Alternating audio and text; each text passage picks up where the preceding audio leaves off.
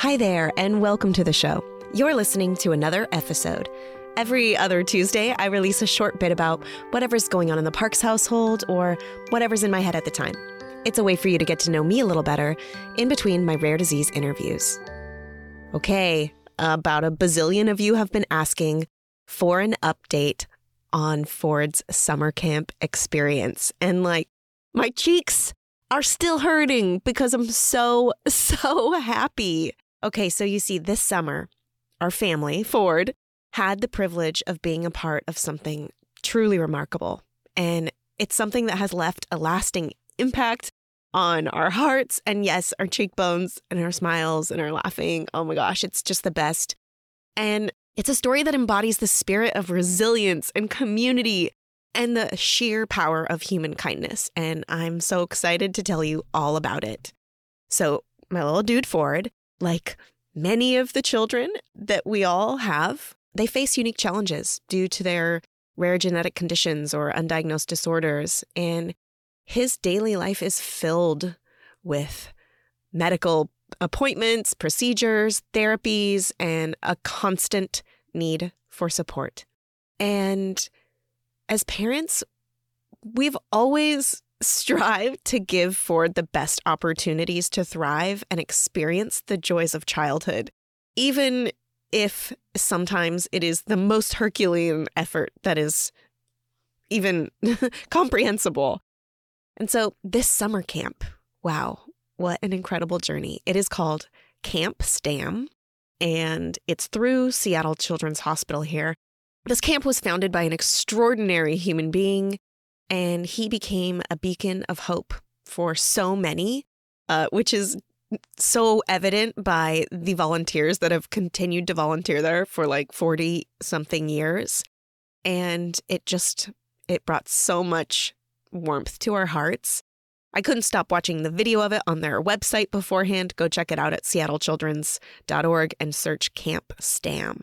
So, as it turned out, it was a dream come true for Ford and for our family. The moment we arrived, we were greeted by an army of volunteers who just radiated with warmth and compassion. And it was so clear from the start that they were not just here to run the camp and be the counselors and be the staff. They were literally there to create an unforgettable experience.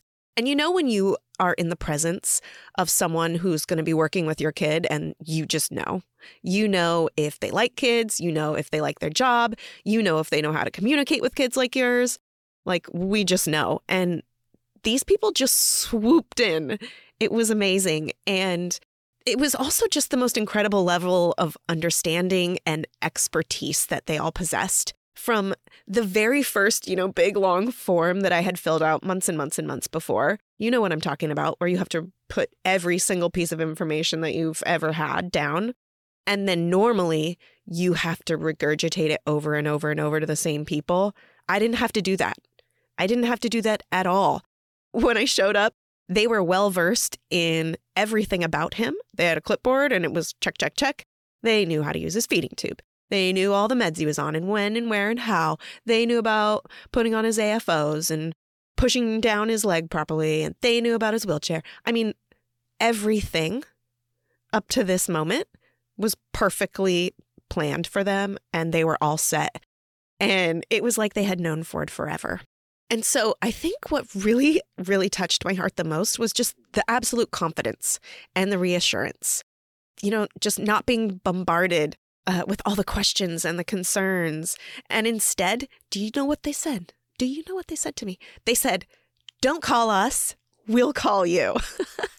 and it, like, I seriously had to laugh. And this woman was dead serious. And really, it was sheer relief just knowing that he was in the best of hands. And it was also just so interesting to be on this side as this parent, this caregiver who's constantly going over the motions, right? Here's how you feed him. Here's his here's his tics. Here's his this. I didn't have to do any of that and I got to like stop and watch myself and just not do it and trust the process. And it was just I mean, I Ford couldn't get away from me fast enough to start enjoying his new friends, and I couldn't get out of there fast enough to allow him to do that and to also just not be on, right? It was really a full body experience. Sideways, the theme of the camp was The Lion King, which was really serendipitous actually, because just weeks before, Ford had randomly started watching The Lion King again and on his own, like watching uh, two parts in particular re- repeatedly, which he does. And it was almost like he was primed and ready for the incredible adventure of the Lion King at Camp Stam. And what an adventure it was. I've seen a few photos uh, when I showed up, and he got a little crown for being the bubble prince, which meant he was the happiest person alive during the bubble machine game, which of course he was.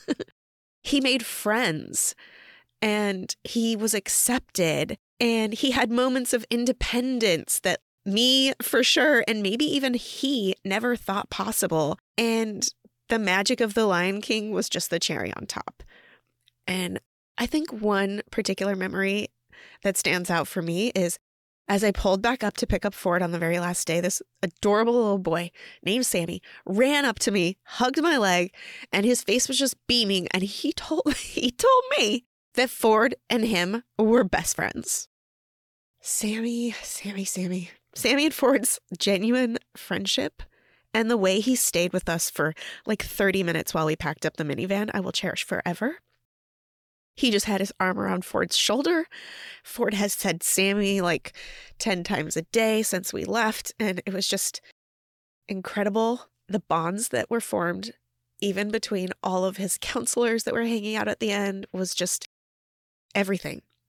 It wasn't just a camp, it was a haven of inclusion and support for children like Ford.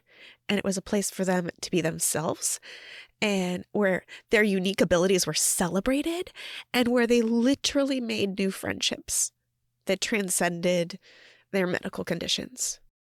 It left a profound impact on our family. And it reminded us that even in the face of adversity, there are individuals and communities like everyone at Camp Stam willing to go above and beyond to make a difference.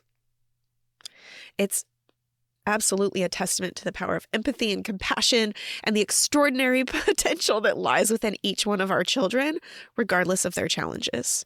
I am not gatekeeping the name of this camp. It is Camp Stam, ran through Seattle Children's, and this opportunity is fully funded by kind, amazing human beings who donate to it. I kid you not. And I want you to know the name because I want there to be more competition. I want someone to be inspired to create this haven of inclusion for kids like ours. I don't know, maybe reach out to your uh, children's hospital and see if this is something that you know, it can be connected to because we need more of these. Our children deserve to have summer camp experiences like these, and parents like us deserve to press the off button for real on our vigilance game. So, anyways, that was Camp Stam. Obviously, I'm still like really emotional about it because it was amazing. Uh, if you have any other questions, please go ahead and email me or message me, whatever. Uh, and I'm happy to tell you anything. And I hope that you guys, y'all, can find a camp like that somewhere near you for your beautiful children.